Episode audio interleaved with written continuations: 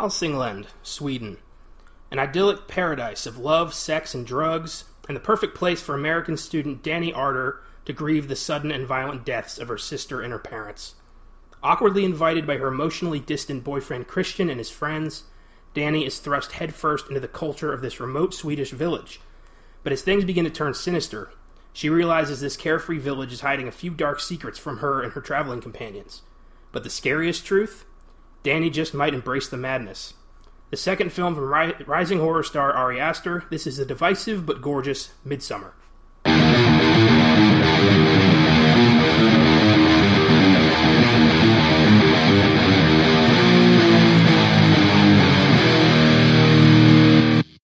Happy Wednesday, you lovely bastards.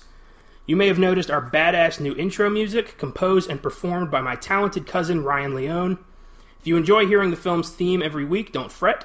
You'll still hear it at the end of the episode as a little post podcast outro.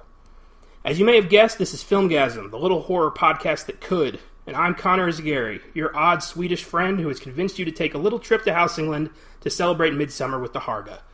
Don't be afraid, just drink this and you'll feel better. Joining me is Austin Johnson, my willingly suicidal senior citizen, whose head will be making good friends with an oversized mallet in just a few minutes here. Before we get into Midsommar and our thoughts on the film that righteously pissed me off for reasons even I don't fully understand, we hope you enjoyed last week's epic Godfather extravaganza. We do enjoy Weird Shit Wednesday, and we work especially hard to ensure that every fifth episode is a special one for you. Speaking of, our upcoming episode 25 will be another career retrospective, this time on Joel and Ethan Coen, the iconic writing and directing duo behind such cult classics as Raising Arizona, No Country for Old Men, and The Big Lebowski, among many others. We will be talking about each and every one of their 18 films thus far, as well as how their careers began and flourished. No scandals behind them, so expect a nice reflective episode focusing on two of our favorite filmmakers. Gonna be awesome. Can't wait. Oh boy, that's gonna be that's that's gonna be our favorite episode we've ever done. Probably, Yeah. right there. It's Very much looking a forward full. to It's gonna be very long too, so buckle up, get some food. Uh, we're gonna do the same thing. So Oh yeah, big sesh. be ready for a huge episode twenty-five. Now for the rewind. Two updates are for last week's Godfather episode, and I got one for Quentin Tarantino. First up, Tarantino has announced that he has been talking to Uma Thurman about finally doing Kill Bill Volume 3. In an article from IndieWire, Tarantino said, quote, Me and Uma have talked about it recently, frankly, to tell you the truth. I've thought about it a little further. We were talking about it literally last week. If any of my movies were going to spring from my other movies, it would be a third Kill Bill. However, he remains adamant that he will retire after 10 films, so we'll see. But just the idea that he's talking about it means that it's being brought back into the ether.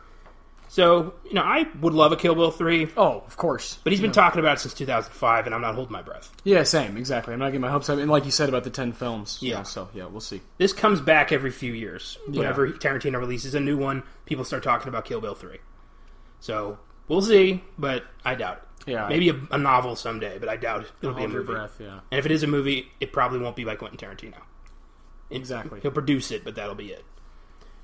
Uh, next up, I had neglected to mention the two video games that were made from the franchise The Godfather. Oh yeah, yeah, yeah. 2006 is The Godfather, and 2009 is The Godfather Part 2, both of which were based on the films of the same title. In the first game, you play as Aldo Trapani, an original character whose various jobs intersect with the film's plot. He hides the horse head in Woltz's bed, he drives Vito Corleone to the hospital after he's shot, and he plants the gun that Michael used to kill the Turk. I haven't played it, but it it sounds really cool. It features original voice work from James Caan, Robert Ugh. Duvall, Abe Vigoda, and Marlon Brando, and some recorded dialogue. I wanna play did this. In L, he he was ill, like he died right after, but Wow. he recorded a bit. Man, really cool. I, I I- remember seeing that on IMDb. You can see that like because they did the voice work. Yeah. So yeah, I forgot. Sorry, we didn't mention that. I'm sure there's someone out there who loves those games. Yeah, well, I played part two. I did the sequel, and that was a lot of fun. I really enjoyed that. Awesome. And that one you play as Dominic, a soldier moving up in Michael's crime family. And he plays a more central role in the game, appearing in crucial scenes from the film. He's the guy who guns down Hyman Roth, Okay. stuff Yeah, like yeah. that. And only Robert Duvall repri- reprised his role in that game, with Al Pacino uh, declining. He instead chose to do the 2006 game Scarface: The World Is Yours, and uh, that game was not a success. And they scrapped the plans to adapt Part Three, which I don't know how you turn Godfather Three into a video game. Yeah. What do you do? what do, which what does your character do? I don't know. Maybe you're Andy Garcia banging your cousin. I don't know. but yeah, it's just I don't get it. Uh, for my second update for The Godfather, I watched 1990's The Freshman, starring Marlon Brando as a caricature of Don Corleone named Carmine Sabatini. I found the film to be too tame, and I thought Brando was about the only thing worth watching in the film. Felt like a Nickelodeon mob movie. The gangsters were goofy. They were like Fat Tony from The Simpsons, but even he had some kind of a bloodlust. and I gave it a six, and that was pretty much just for the performances above all else. And I did read a really cool story that happened during production that I just had to share here. Okay. So, during the filming, Brando and uh, Matthew Broderick and the director went out for lunch, and they ran into John Gotti at the Ravenite Social Club, which was Gotti's headquarters. Oh my gosh. And Brando, being Marlon Brando, was like, I gotta say something. I'm sure they were like, don't you fucking say a word. Please don't. but no, he's like, I'm the godfather. I should go say something. So he broke the ice with a card trick, which went off without a hitch. But then Brando quipped to Gotti, quote, You know, you could make a living this way. oh my god. Everyone went silent, and Brando suddenly realized that he just made Gotti look like a fool.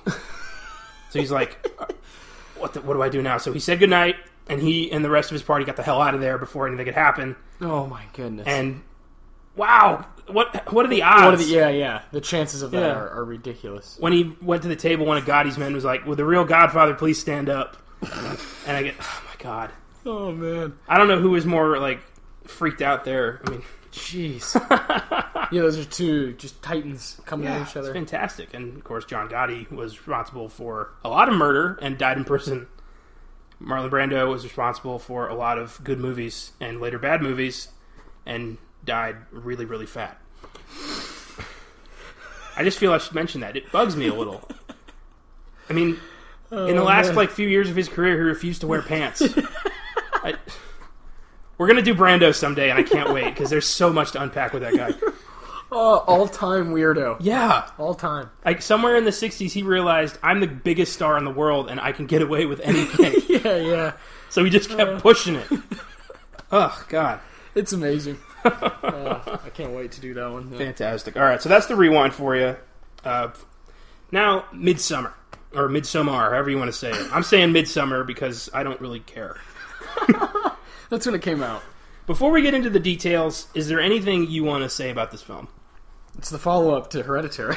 yeah very, very much, much different than Hereditary. oh yeah Um, you, immediately, let's get rid of. Let's uh, go ahead and talk about the comparison. Get it, get it out of the window. Um, this movie is not as good as Hereditary. no Not no, even no, no. close. Uh, it doesn't have anywhere near as many roots in horror as Hereditary. In fact, you could say it's not a horror movie. Um, Ari Aster himself calls it a breakup movie that was inspired by a relationship he had. So, jesus that raises a lot of questions so does the thing about Hereditary, him having that being based off. holy shit Yeah, weird life. But, Yeah. uh, anyway, anyway, I do off all that to talk about just this movie and not his first one. I really enjoyed it. There, there's like a lot of things I took away from it. It was very, very long. It probably could have been, you know, cut.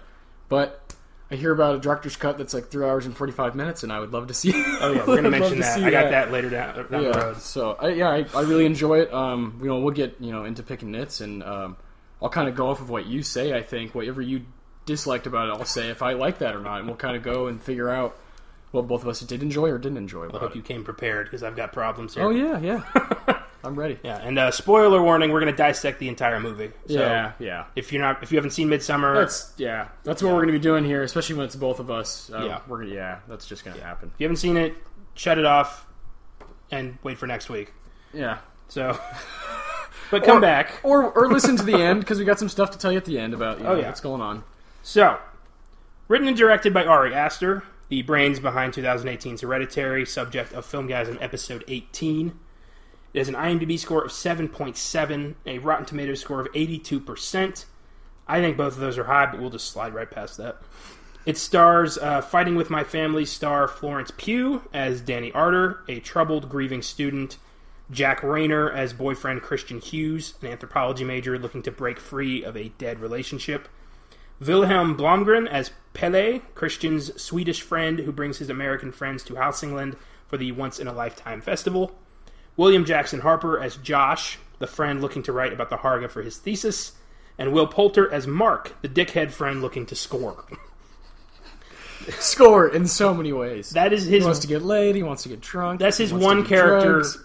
like trait there. He's a dick and he wants to get laid. That's, And that that yeah. is the guy. Uh, you know, Will Poulter's the guy who's from uh, We Are the Millers. He's the one who gets the Yeah. tarantula in his pants. You He's guys in- are he getting was in- paid? he That was guy. in Detroit. Yeah, uh, he he plays some odd characters. yeah, he was in the running for Pennywise before uh, Yeah. they went with Bill Skarsgård. But yeah, he's I don't know, just nobody acts the way you're supposed to act in these situations in this movie.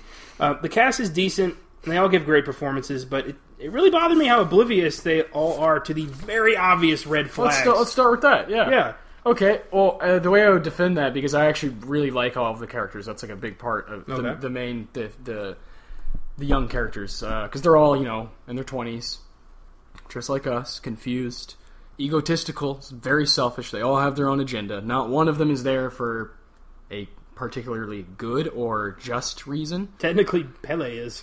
Y- yes, yeah, oh, yeah, I was going to say that. None of the Americans, I guess. Yeah. Um, yeah, the, our main character, yeah, Florence Pugh. She, she, she, I think she's fantastic. And I She think, does a great job. I think she has a really good face for horror. I th- hope she reappears in other horror movies.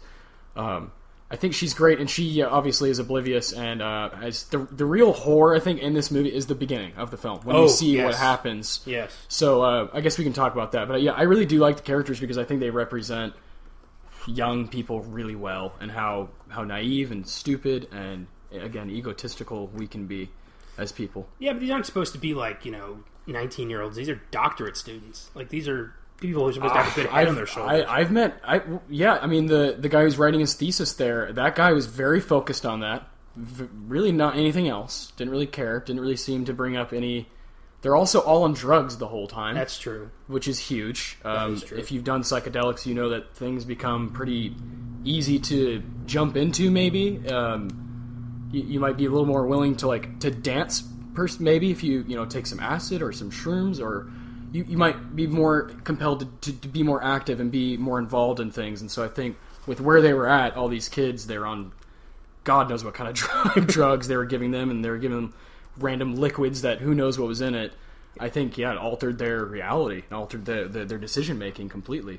Yeah, but there's got to be a point where something is so shocking it breaks through that shit. Like watching people ki- willingly kill themselves. Okay, yeah. Then you have Simon, the two British Yeah. characters. They freak out. They freak out and they try to run they and then die they just of it, disappear. Yeah, And nobody questions that. yeah. What, whatever. You know, we'll get to that. Uh, so the story begins with Danny losing her entire family to her sister's suicide, yeah. Oh man, where she duct tapes the doors of her parents' house and kills them both with her. And it is really, it's brutal. oh my god, The music is shocking, frightening. It's yeah, it's a it's a brutal scene. And you're you're set up thinking, oh my goodness, this is going to be a wild ride. yeah, And you, and you do really think you're in a horror movie at the beginning. yeah. And the marketing didn't help. No, oh no, not at all. No, that, well, you can really blame A24 for that. They I- they're in charge of that trailer, and they the trailer was terrifying. it was it was It's that music. Mm-hmm. Dun, dun, dun, you know, little ringing and Yeah. chimes in the background. Fucking strings. Ugh. Strings get me. I've talked about that in a couple podcasts. Yeah. Strings get to me when it comes They're to horror tough, scores. Yeesh. uh, so Danny's shattered by this.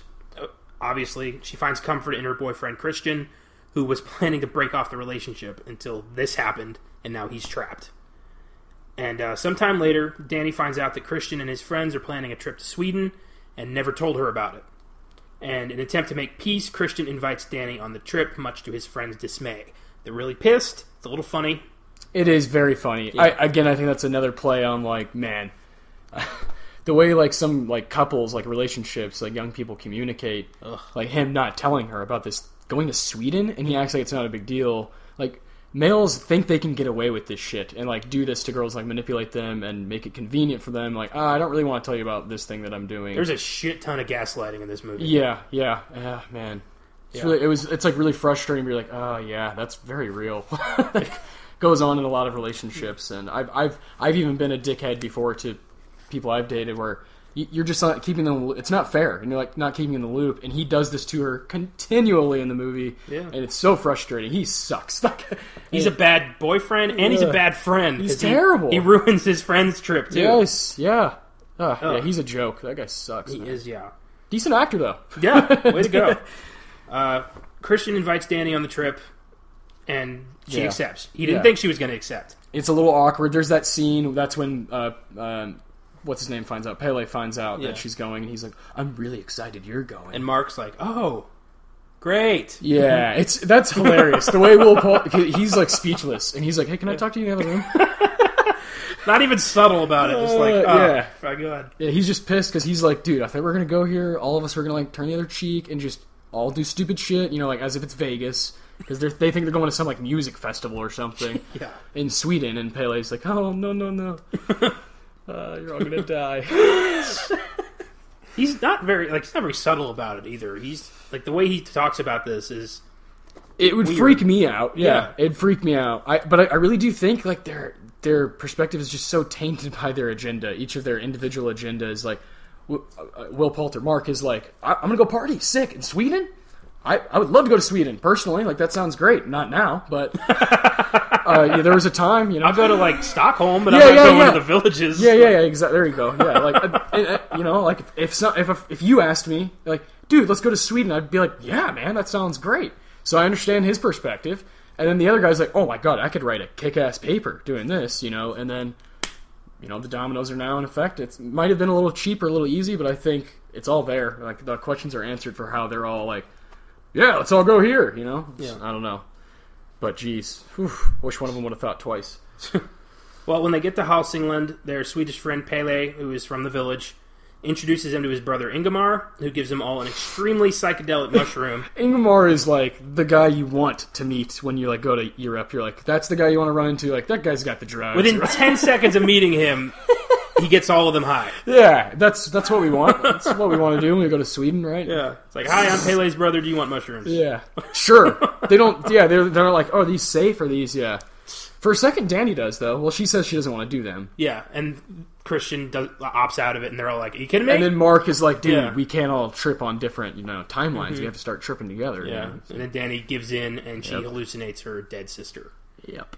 And uh, Pretty frightening stuff. yeah, and things get weird in the village. They go From there. from yeah. there on out, at, at that point, you're like, I don't know what's happening anymore No. because they're all The like, line is blurred. They're all off their asses too, all of super high. The way the camera is moving now, you don't quite know where everything is in this village that we're at. It Uh, reminded me of. Um, did you ever watch The Walking Dead? I, I watched the first two seasons, Okay. and then I gave up. At the end of season four, they uh, the group finds themselves at this uh, refuge called Terminus. Okay, I remember people talking Yeah, about that. Yeah, yeah. And they're it's the music's so idyllic, and everyone's like, "Oh, welcome, you found sanctuary." Mm-hmm. And then slowly over the course of the episode, it's revealed that these people are cannibals who've been luring unsuspecting survivors to their group to eat I them. see. That had to happen at some point in The Walking Dead. Oh, yeah. where someone did that. Yeah. Yeah, and the the Americans' arrival into What was it called? Ter- Terminus. Terminus. Welcome. Yeah, that's exactly how they were. It was like, Yeah, you yeah. look no further. This is your sanctuary, and then they were barbecuing people out back. Yeah. It was really fucked up. Jeez. But th- when the Americans arrived in Hälsingland, I got that same vibe of like, Okay. this is too happy. Mm-hmm. Something's not right here. For sure, and then of course you know from the trailer like Yeah. something bad's gonna happen. Something Yeah. real bad. Plus we're in, you know, we're only I would say that that intro where the stuff happens with her sister. That's you know now we're like 15 minutes in, and then they get there, and then you know now you're all of a sudden you're 20 minutes in, Yeah. and from there on out, yeah, it's just this. Well, just everybody is so like. It looks like a like a Capital One commercial. Like everybody is just so. And they're like, all dressed in like happy. white and Yeah. flowery. This is peace. It looks very yeah, it looks beautiful. It's and it, it looked amazing on the big screen. Yeah. I really think if you wait to see this like outside of theaters, you're missing out because the biggest, the coolest part of the movie is how it looks. I may not have been a big fan of the story, but I think this movie has a serious shot at taking cinematography Oh, at the Oscars yeah, next year. hell yeah. If they give it a chance. He man, yeah, Ari's got his eye, and I don't know who he has working with him, but he, I think he used did he use the same guy from Hereditary? Probably. I think he did, and they there's just something going on there that's really special. Yeah. They see some cool stuff. And When we're when we're getting to the village, Yeah. the camera's upside down, just Yeah, they're straight upside down. his angle he took from The Shining. Yeah, super unnerving music. Yeah, and it, it feels like the same yeah shining shout out that we talked about in Hereditary. Yeah. so much amazing. Ari is definitely establishing his own visual style just two films in. Uh, and everyone's kind of enjoying this. There's you know there's drugs in this weird drink they give them. Everyone's just you know skull and having a good time. People dancing, yeah. and they go to this uh, this like cliffside a gathering where this old person jumps off a cliff and like collapses into bones, and everyone's like, "Oh, yay!" And the Americans are like, "What the fuck?" Yeah. Okay. So yeah, that's that part's really really crazy. I- Yeah. and I, I think this like that's a part that could could scare the shit out of some people. Me, it was more like uh, hard to say captivating because well it was, but because the the circumstances. This is clearly a tradition of some sort. Yeah. These people are participating in this and watching this happen. An elderly man fall to his death. And then, yeah, like you said, uh, immediately there's two British characters that are that are there, Simon and I can't remember the girl's name. Connie. Yeah, they they they're screaming like they're freaked out, and he's saying, "What the fuck is going on?" The sound kind of goes out where we're it feels like you you know like your ears need to be popped, Yeah. and you're just kind of like lost in this you know static, and they're all just shocked. But my reaction would have been the exact same. I would have been, "What the fuck? No, no, no! This like that can't. Yeah. I do not want to see this." And and then you see the hammer. Yeah, Yeah, one of the person, one of the people who falls off the cliff survives, and then the crowd of because he villagers jumps eh, like He lands on his legs. Yeah, it's uh, it is so intentional. Yeah, the crowd of You're just like, a like Oh, uh, it is it is nasty. they start mimicking his cries of agony, Yeah. and then they bash his skull in with a giant mallet one by one, each taking a turn. And of course, this makes things awkward between the Americans and Pele, and they're like, "We got to get the fuck out of here." What is this? Yeah. Yeah, Danny's like, "I did not sign up for this," but Pele's like, "No, no, no, we do this once a century. This is the- their cycle. Their Yeah. cycle is De- over. old people die on their own terms. and you here. start yeah, you start like realizing at uh, seventy-two. yeah, you start and we start realizing this is like a whole philosophy the way these, these Yeah. people do this thing and it is 100% a cult. And Yeah, now now these people are in the thick of it and watching it and yeah. And amazingly, Pele and Ingemar convince these people to stay. drugs. Yeah, and and and then again these oh man at one point christian says i'm trying to have an open mind. Are you serious? So and, and yeah that's kind of what the movie's trying to do to you a little bit is like is that a good idea to like have like this is what you do from here to here? It's like more fair it's like socialism but to the extreme? Like oh and you're like wait no no no. You can't just make people commit suicide when they turn a certain age. Like that is, that is wild it's a wild way but are they making them commit suicide? Because they are walking up there willingly. Oh yes, yeah, but it's like Yeah. a part of their yeah, how they They're operate. grown up to believe in this. Yeah, yeah, exactly. They're like brainwashed to think Yeah. that this is hey, this is a good way to sustain like excellence within our village and keep going strong. Like, whew, wild. yeah. D- it's demented, yeah. And the and the fact that that Christian character said that, I was like, of course he would. Of course he'd be like, you know what? Like, let's learn. Like, let's see what these people. Let's give them the benefit of the doubt. Like, no. From the get-go, he is just—he's an awful human being who makes all the wrong decisions. And what's the other guy's name? The other guy's writing the paper. Josh. Josh. Josh does the same shit. Yeah, he's, he's like, like- no, no, this is no, this is like there's different cultures out there, and you know, Yeah, and he wants to learn more. yeah, like I want to keep writing. We need to ask more questions, and he does that shit, and that's what's huge in this movie is a lot of the like the plot and what's happening gets explained through just him asking questions about what is going on here, or like what what do you why do y'all do this, why do y'all do that, and Pele answers, and we're we are the audience, and we're like, oh wow, they're just telling us kind of how this movie operates. Everything else is just kind of fancy and artsy, so Yeah. really really crazy. Well, around this time, the two English visitors, Simon and Connie, vanish Yeah, into thin air under the very thin pretense that they left to catch the train back, one at a time. Y- yeah.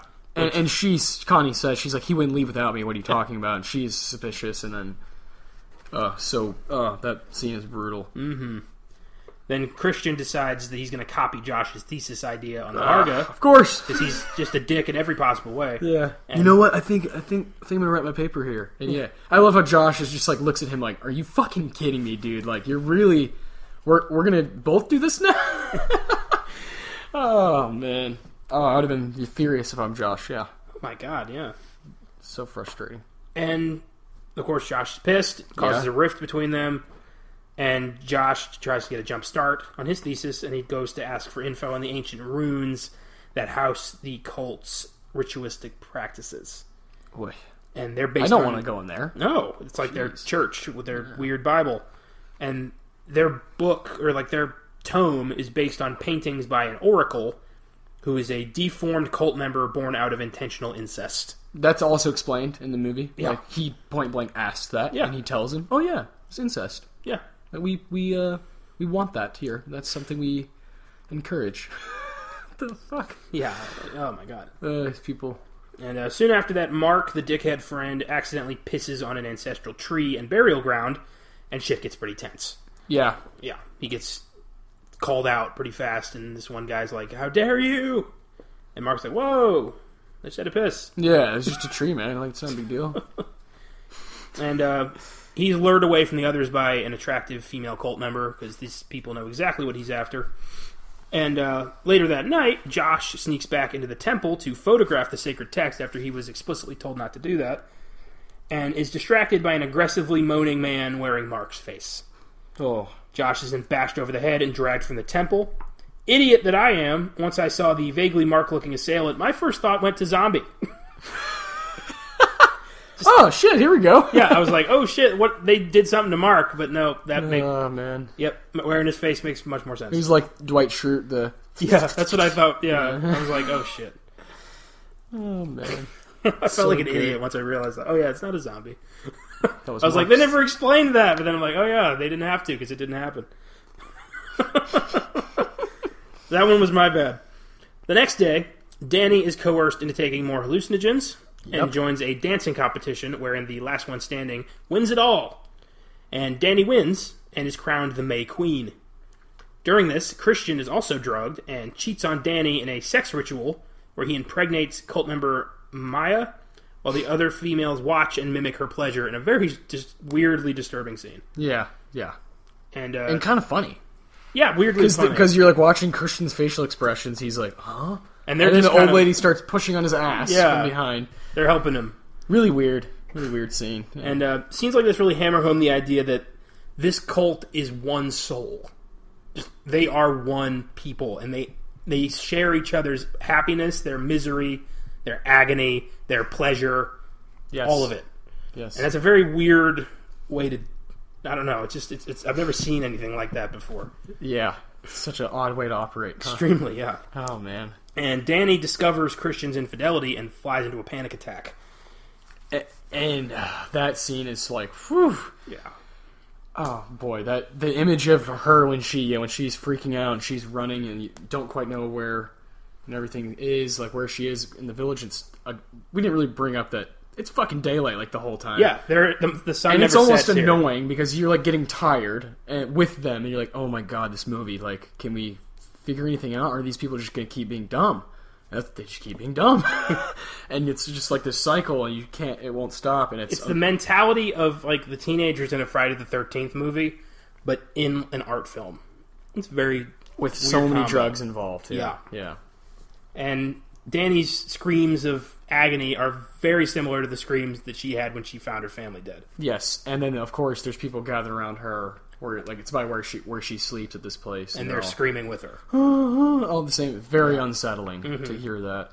And uh, Christian discovers Josh's partially buried severed leg and finds Simon, the English boy, flayed ritualistically to resemble an eagle.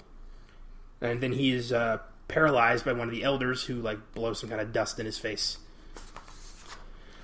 The cult oh, man. explains that this festival culminates in a series of sacrifices, nine to be exact. The first four were outsiders Josh, Mark, Simon, and Connie.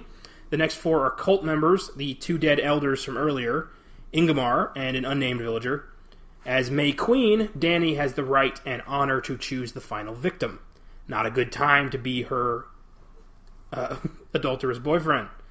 Yeah, no, And raised and heartbroken, she chooses Christian, who is then sewn up into the corpse of a disemboweled bear, for some reason, and placed in a temple alongside the bodies of the other sacrifices. The temple is then set ablaze, and Christian burns alive as Danny watches in horror, which slowly turns to psychotic joy.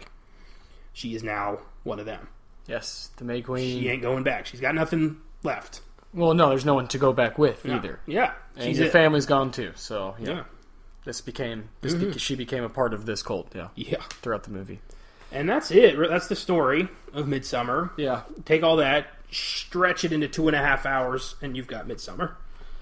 It's an interesting enough story.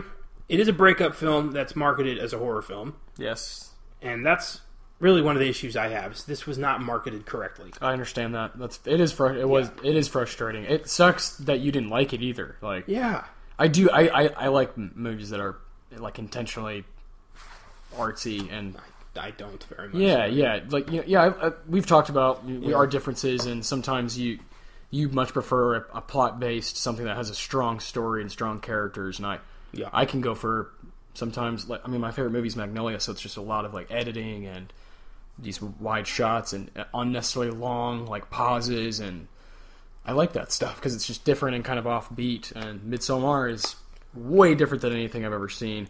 I think there, well, you know, I think there's similarities to um, Wicker Man from Yeah. the 70s. Yeah. As far as plot points and things Yeah. that happen with the female that he impregnates, there's some similarities there. Yeah. But I think as visually and as just a, a a movie from this decade, it's like wow, this is fresh as fresh as it gets.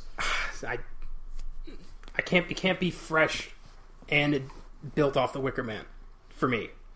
Like that was a much more solid film about cults. The ending is almost exactly the same, and I just I feel like the Wicker Man was tighter. It was more it was creepier because with that movie you genuinely do not know what's going on until the mm. last five minutes. But this film you are laid out everything almost from the get go. Yeah, I don't. I I don't have like any questions about her uh, Midsommar at all.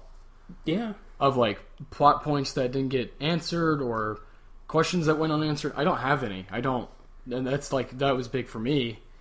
This is crazy. It's really cool. We've never disagreed on. I know this is interesting. But it's also I I also understand because the flaws that you're pointing out are kind of some things that I like. Like I, that's really hard to justify or to explain, but I, I do I just like things that are that I haven't seen that I haven't, and if that's intentional or maybe on purpose or a little too on the nose, I'm okay with that. Like it, and I love him so much, Ari Aster. I might have been I might be biased. I might just be such a huge Hereditary fan that I believe in him as like a filmmaker, and I've listened to podcasts with him on them. So I might be biased. I'll be open to that. But um, it is it is fascinating how much more I liked it than you. But but at the same time, I don't have like ammo to go at you like, whoa, you should like it because of this. Because I totally understand your your take on it. I totally get it because those things are true. It is the characters are dumb. They're dumb throughout the whole thing, and their decisions are stupid.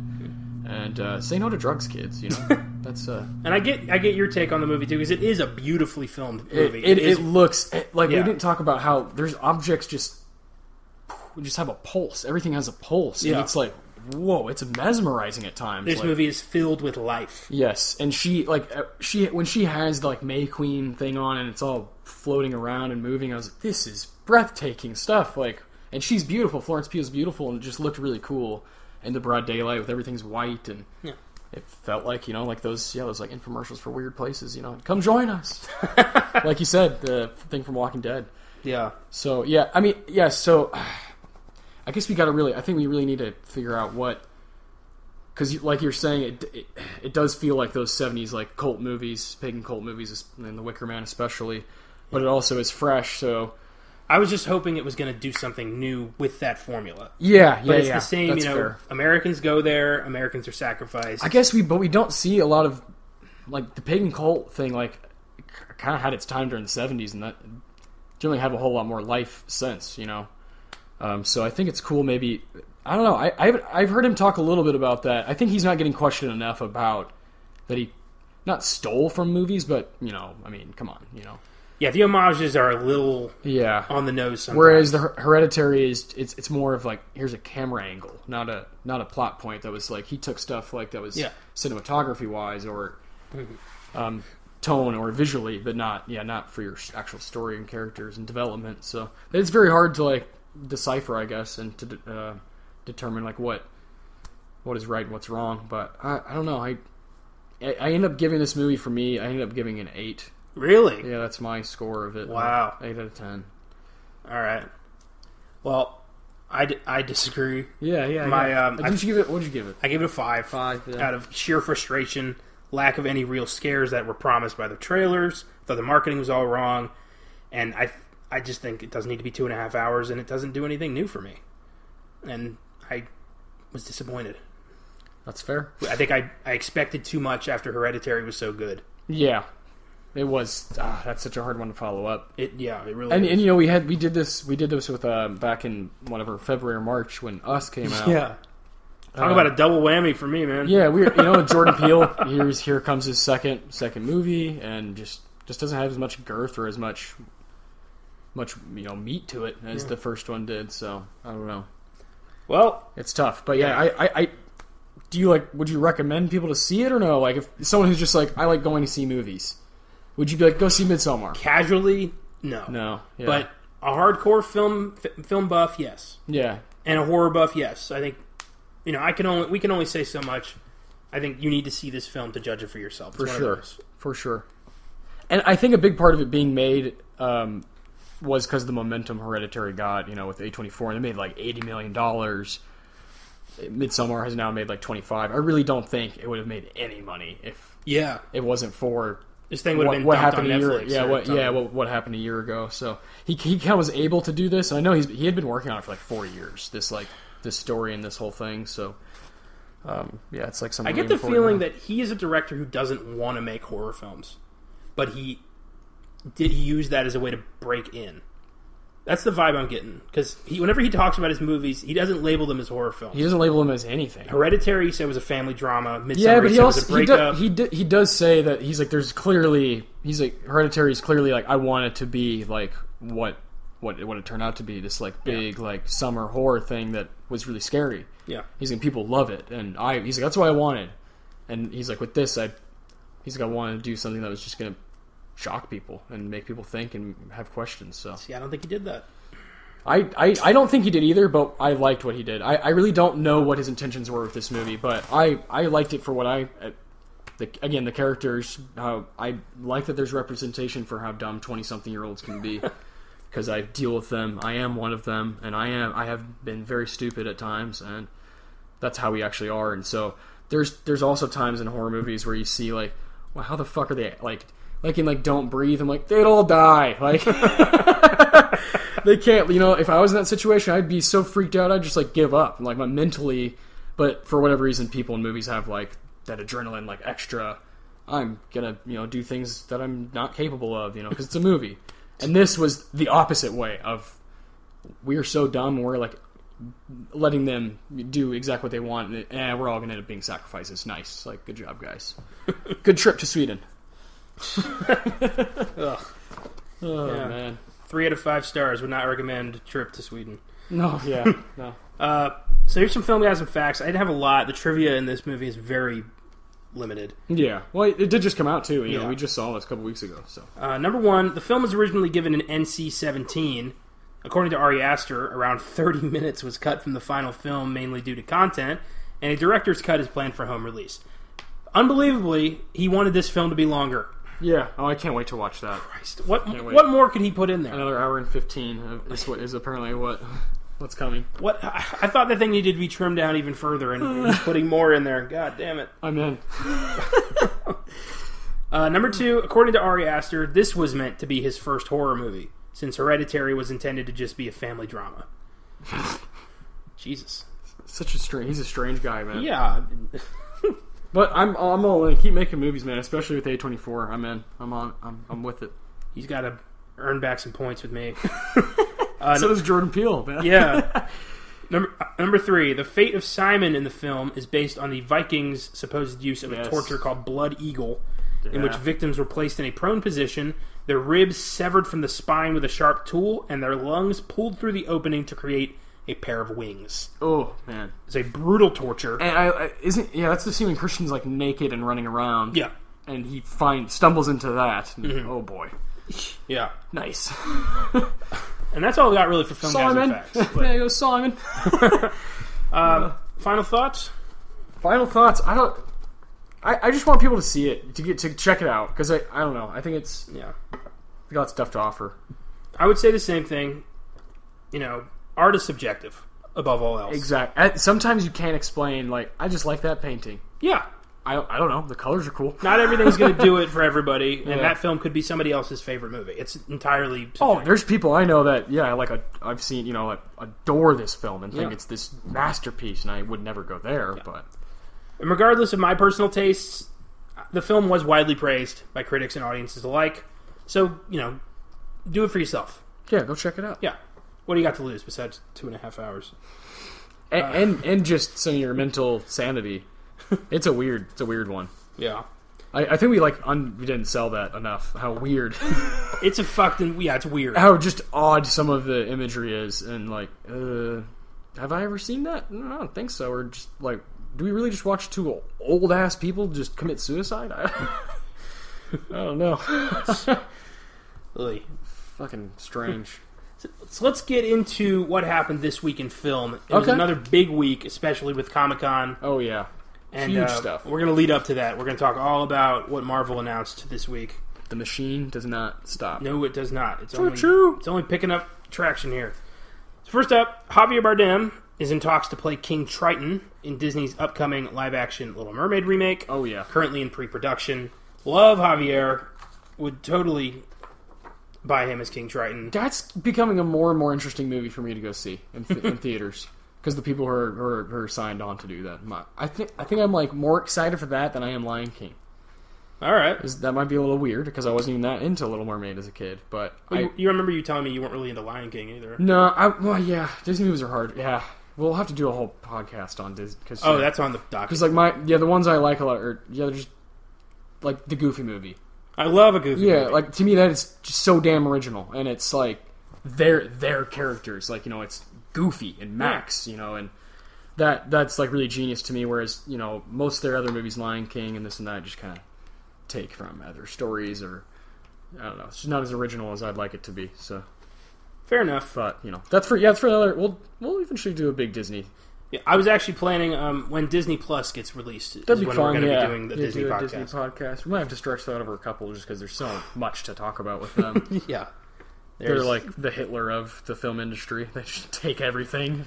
shit. Wow. Okay, You've never heard that? I have not, but Oh, if yeah. we get shut down next week, you'll know why. we can cut that one out. Yeah. God damn. Producer Barbara DeFina is working with musician Tommy James to do a film adaptation of James's autobiography, Me, the Mob, and Music.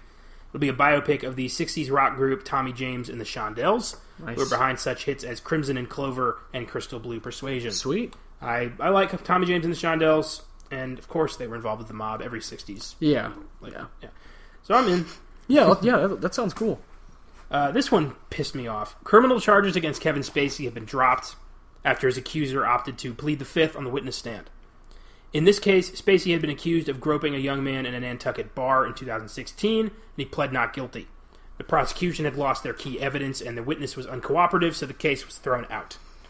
Now, this was decisive. He was facing five years in prison for assault, but now it's he's go, he's getting away scot free.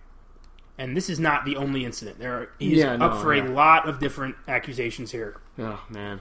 And he beat this one. So we'll see what happens in the future, but I would bet money that he's going to get away with all this shit. Probably. It's Sad to say. Just how it goes. Mm-hmm. He's rich, he's famous, and That helps in our society. he's got cachet to throw around. It's a shame. Next up, after David Hedison died at age 92.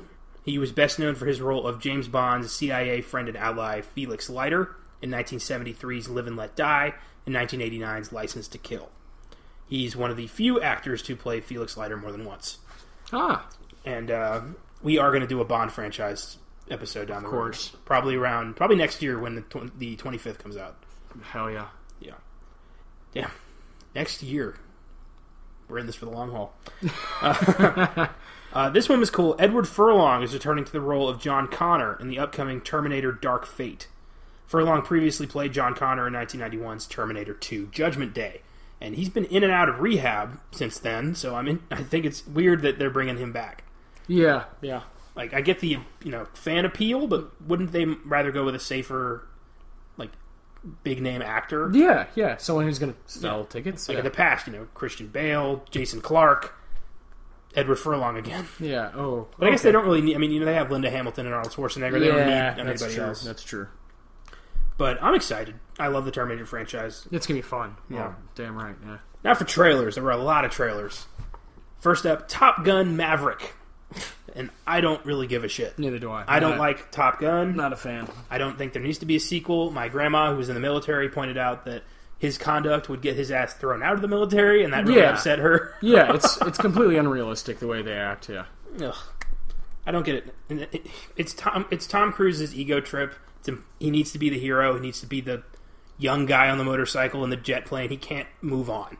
Ah, man. And he's basically worshipped as a god in his own cult, so he doesn't need to move on. Oh, Tommy, Yeah. Tommy, Tommy, fascinating guy. Oh my god. The trailer for Cats was released, and it looks like bizarre nightmare fuel. Anthropomorphic cats with human faces walking and dancing around. Who the fuck thought that was a good idea? I'm, I'm, yeah, I'm good. I didn't even watch the trailer uh, I watched it a couple times, and it's weird. because it lo- just probably because it looks so strange. Yeah, it's like a nightmare. It doesn't make any. It's why would anybody? Scary. Who is this for? It's like they made a movie for the furry community. It makes Oh, no God. sense. oh God. And they got big names. They got Ian McKellen, Judi Dench, Idris Elba, like really good names to do this shit. There must be something that we don't know. They're gonna be cats. What the fuck, man? Man, Ugh. oh, Yeah.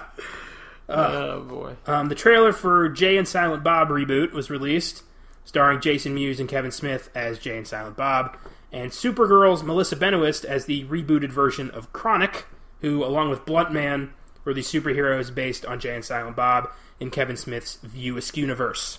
And this is his first revisit to that universe in a long time. I think his last one was Clerks 2. Mm-hmm. And uh, it looks really dumb, but I'm going to see it. That's exactly what I was going to say. Yeah. Um, of course, yeah. I, they, they have part of my soul. I, I, Yeah. love, I love those guys. Who doesn't love Kevin Smith? and I want to see Melissa Benoist swear. That's a big part of it. Hell yeah. Hell yeah. so you know what's coming. Something rowdy is going to happen. Oh my god, yeah. I mean, in the first Jay and Silent Bob, they had Mark Hamill say like one of my favorite lines: "Don't fuck with a Jedi Master, son."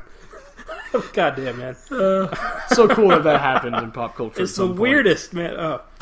Um, next up, and this looks really nice. Uh, the trailer for "A Beautiful Day in the Neighborhood" was released, Mm-hmm. starring Tom Hanks as Fred Rogers. Oh yeah. It covers Mr. Rogers' friendship with a jaded journalist who interviewed him for a magazine. And could you get a more perfect union of actor and subject? I mean, Of two humans. Yeah. the nicest man in Hollywood playing the nicest man who ever lived. Like, just, yeah. It's going to be great. it really is. It's going to be such a sweet film. Mm-hmm. And Hell we need yeah. something like that. We need a, a heartwarming This film. year has been not very good. So, so Ugh. yeah, we, we need that big that big one that's going to make us all cry. Yes, we do.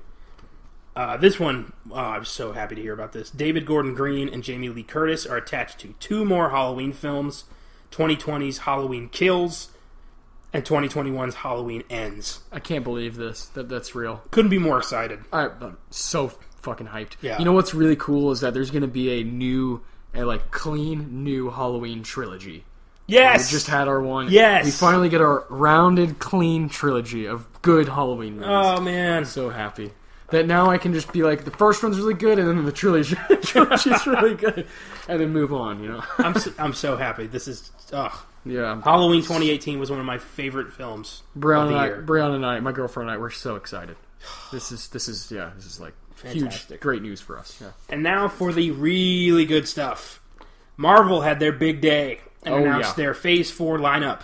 Prior to that announcement, Avengers Endgame finally overtook Avatar and became the highest grossing movie of all time. Thank God, because I couldn't stand seeing fucking Avatar up there anymore. 2.781 billion worldwide. It it won the war and on Marvel's big day. What are the fucking odds?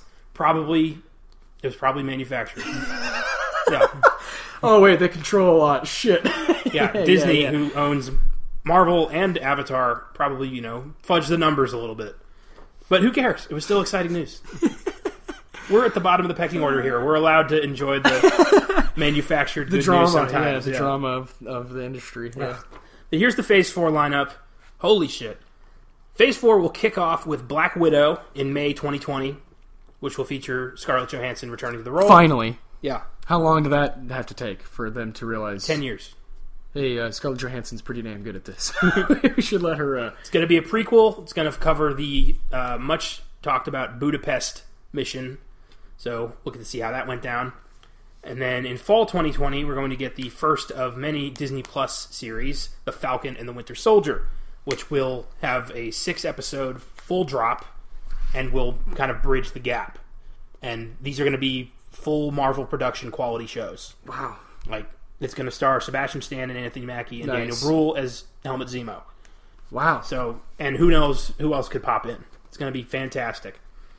Uh, November 2020, we'll see the release of Eternals, another cosmic based Marvel adventure starring Angelina Jolie and Richard Madden, among others. Jeez. That one's kind of the only um, oddball here. I'm excited. I mean, they, you know, I didn't know who the hell the Guardians of the Galaxy were until 2014. yeah, yeah, yeah, yeah, yeah. And that's one of the best movies. So I have faith. Whose is that? Who's directing that? Or, or Eternals. Oh, it was a. did it say? It did. Here, I can look it up while you Yeah. keep going with the. Yeah. It was a good name too. It had a really um, this That's important, I think, for this section of uh, this phase is very diverse in regards to actor and filmmaker. Well, yeah, I mean, they they, they have, why not? After I think after Thor Ragnarok came out, and Yeah. they, are like, oh, if we just get guys who are like creative and can like do comedy, do something serious, do this, do that, and just let them have these all time huge characters that we all love. Yeah, It's gonna be a good movie if you do that. absolutely. Uh, Chloe Zhao. Chloe Zhao. Yeah, Chloe Zhao. Okay. Oh yeah, yeah. Okay. Yeah, yeah. Yeah, Right on. Wow, I know. That's really cool. Well, I found out the guy who. Uh, so there was a guy who was running. Uh, Kumail is in it. yeah, Kumail Nanjiani's in it. Oh, Brian Tyree Henry, Salma Hayek. Oh yeah, that's that Loaded sounds cast. great. It's going to be fantastic. See, I like that. If it's something new, like you said, with Yeah. the Guardians, that was such a great little surprise. Well, there was a guy. His name was I think Ike Barinholtz or something like that. He ran half of Marvel, and he was the guy who kept shutting down female directors and female-led superhero movies. 'cause He What's kept, his name? Ike something. And he was um, Shit, that's the guy I need to be mad at. Yeah. well, he, I- yeah, he's the guy who said superhero female superhero movies won't sell toys, and Kevin just Feige- female, or like, or was he talking about like anything outside of their own? You know, like what what we know. You know, Iron Man, No, he straight up said female. just female. Okay, okay. Yeah, that's Yeah. that's ridiculous. So Kevin Feige went to Disney execs, and they fired his ass immediately. Oh and God, Kevin dude. Feige was given full control Yeah, over yeah. Marvel, and now that guy's out. So now Kevin Feige is being all diverse, and he's giving everybody a chance to Just letting people, yeah, letting people do And. I love that. Yeah. And after the Eternals, uh, we get into 2021, which will kick off with Shang-Chi and the Legend of the Ten Rings, Marvel's first Asian major player. And it will co star Tony Leung as the true Mandarin. And Tony Leung is a John Woo guy, Mm-hmm. old school Chinese uh, actor. Very excited. Very good choice for the Mandarin. And I really hope that they just blow Ben Kingsley's brains out in the first five minutes of that movie. And I bet they will. Hell yeah. Yeah, this that movie's going to make Iron Man three better. Just in Oh, retrospect, Okay, okay. Cool. I'm sure that's part of their agenda now Oh, is to, to, to make other things more effective because of more uh, story. Yeah. and I know nothing about Shang Chi. I've never heard of that one, so I've done some research, and it sounds really cool. It's like Marvel's kick-ass kung fu master guy. It's going to be cool. Sweet. Then in spring 2021, we get WandaVision, which has a dumb title, admittedly, but it's another D- Disney Plus series featuring Elizabeth Olsen's Scarlet Witch and Paul Bettany's Vision. Uh, I've heard that'll have some pretty cool uh, uh, impact on the MCU as a whole. For sure. And in May 2021, we will get Doctor Strange in the Multiverse of Madness. Very excited. And that'll feature Elizabeth Olsen's Scarlet Witch, and the main villain will be the interdimensional fear demon Nightmare, who, last I heard, was being uh, Matt Smith of Doctor Who was being quoted to play him, which would be great. Yeah, that's a good call. Then in spring 2021, we'll get another Disney Plus series, Loki, starring Tom Hiddleston as the Loki that escaped with the Tesseract in Avengers Endgame. Where did he go? We will find out. God, this is such. It's, it's, we're getting so much content. I'm so excited. It's excited ridiculous. Disney Plus is going to ch- change everything. And just what is going to be available on that thing? Like all the Marvel movies, Disney movies, Star Wars movies, Pixar movies, all the Fox movies, They own everything. man. Miramax, like everything is going to be on that. It's thing. all theirs. I'm so excited. Uh, summer 2021, we'll see an animated series called What If that will explore alternate timelines and feature a heavy hitting voice cast of almost everybody who's been in a Marvel movie. And the first episode will be What If Peggy Carter became Captain America Oh, instead boy. of Steve Rogers. Oh, man. So, boom. It's going to be really cool. Uh, then in fall 2021, we're going to get a Hawkeye series starring Jeremy Renner. And then in November 2021, we will get Thor Love and Thunder, which will see the return of Natalie Portman as Jane Foster, who will become the Lady Thor, which was a arc they did in the comics in the past two or three years. Which is weird because I thought Natalie Portman was done with this big time, Me too. but I guess she just wanted a meatier role, and so they're like, "All right, you want to be Thor?" She's like, "Yes." Of course. I need I need some money. Yeah. But the coolest news, though, was the casting of Mahershala Ali as Blade. I was about to say that was like the only one I knew about. in an upcoming feature that will be the start of Phase Five. oh boy. Blade. I didn't. I thought they were going to either like do that as a very low key series or not do it at all. But that's going to be like Instead- a mainstay of their film. Oh my god! Instead, it's gonna be like just as cool as Wesley Snipes. And I I bet I really hope that they keep it rated R. I've heard that they're going to keep Deadpool R. I think they will. Yeah, Yeah. because Blade is an R rated character. And and to. Ali, Ali's not is uh, when I I got text about that like multiple t- you know we talked but I got multiple texts from people like holy fuck Ali as Blade like Yeah. that is perfect and I was like oh that that is that's sick you know that was the first thing I heard. My about. favorite part about that news is he came to them.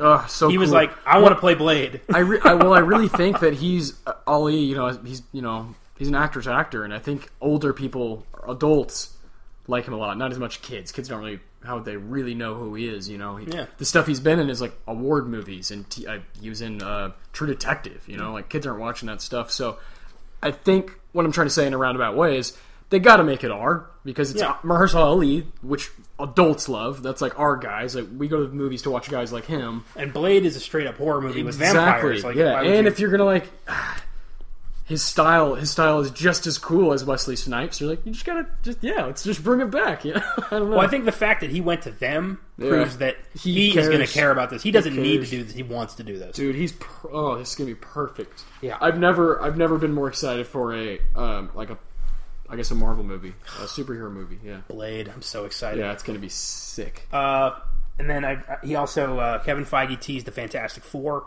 Okay. and the X Men will be coming soon. In f- probably Phase Five, the mutants will return, is what he said. Okay. And and Phase five. This is just phase one of phase four that he mentioned. We still got to talk about Black Panther 2, Guardians of the Galaxy Yeah, 3. yeah. All of those are coming in future announcements. But, God, DC Comics have got to be just like in the bathtub with razor blades to the wrist right now because it's the war is over. Oh God. yeah. Yeah. Yeah. It's, They are no, it- hopping off a cliff and it's not just village. it's not even them. It's like Disney, Marvel. We own all of you. Like all Yeah. of you are ours. I'm waiting for Disney to buy Warner Brothers so we can get Batman on the Avengers. Oh, I. I would. They would do that shit. It- well, yeah, that's the thing. Is it's uh, anything can change, and like anything because of the amount of money and like what they can just suck up. It's, it's scary. I'm surprised Sony Star even- Wars. Like yeah. you, I still sometimes have to like process that in my brain. That Disney, Disney, who I grew up thinking, yes, the Goofy movie and Lion King and Aladdin, and no, they own Star Wars and these movies we're talking about, and Mm-hmm. it's insane. It really is. If you really think about it, you're like, oh my god. Yeah, I'm surprised Sony's even willing to like, you know, test Disney. Yeah, I mean, yeah. Disney bought Fox just to make a point. Does, does Sony think they even have like what they have Venom two and a Morbius movie with Jared Leto that nobody gives a shit about? Does and they're trying to withhold Spider Man? Dude, Disney's gonna fuck them up. yeah, yeah. Like they're gonna buy that whole studio just to get Spider Man, like you know, full custody. Disney is Thanos in Infinity War, like hundred percent. He's got five. They, they got five stones. Oh yeah, all five stones in full Yeah. effect. Yeah. They need one left, and they are going to rip it from Sony's cold dead head. and honestly, I want them to. Yeah, I want Thanos to win. Like I yeah. kind of want Thanos to win. In I'm tired of Sony fucking around. They they have fucked up every major franchise they've ever yeah, had. yeah. Ghostbusters fucked it up. Amazing Spider-Man fucked it up. Venom, they got lucky. Then and and we're like in the the minority here. Yeah. We we actually are some of the people who do like Venom. Yeah. But Oh, I'm worried that because they got lucky, they're going to micromanage the fuck out of Venom 2, and it's going to be a disaster. Probably. So, Probably. yeah. And then it's going to make Venom seem dumb because then it's like, oh well, what's the point of having an origin movie that's has a follow up that sucks? You know? Yeah. Then it affects that, and yeah, you have to take care of your shit. Marvel does. Yeah. They take care of their shit. The whole reason Sony They make like, yeah. They yeah. Uh, The whole yeah. reason Sony agreed with this joint custody deal with Spider-Man in the first place was because the Amazing Spider-Man 2 was such a failure. They had no choice. it's a joke. But now they're starting to get a big head on their shoulders because Homecoming and Far From Home were big hits, Mm-hmm. and they're thinking it's their like they're responsible for that success. Fuck you, Sony. Ridiculous. Ugh, I guess it's my turn for the rant this time. Yeah. I like to take turns. Yeah. Fuck. Yeah, Sony just uh, Suck a dick, Sony. grinds my gears. Uh, well, thank you for being part of our tiny cult here on Filmgazm. if you enjoyed this episode, feel free to subscribe to the podcast, iTunes, YouTube, Podbean. Check out our social media Facebook, Twitter, Instagram. Leave us a suggestion, filmgazm at gmail.com. We welcome all feedback. If there's anything you want us to talk about, we'd love to. And uh, I hope you can join us next week, where I'm going to go back to Stephen King with a hint of George Romero for the 1982 cult horror anthology classic Creepshow Oh yeah. which features five separate horror shorts and an all star cast of 80s actors. It's one of my favorites. I can't wait to discuss it. And in the meantime, stay away from remote Swedish villages. I mean, just, you know, that's good advice. And we'll see you next Wednesday.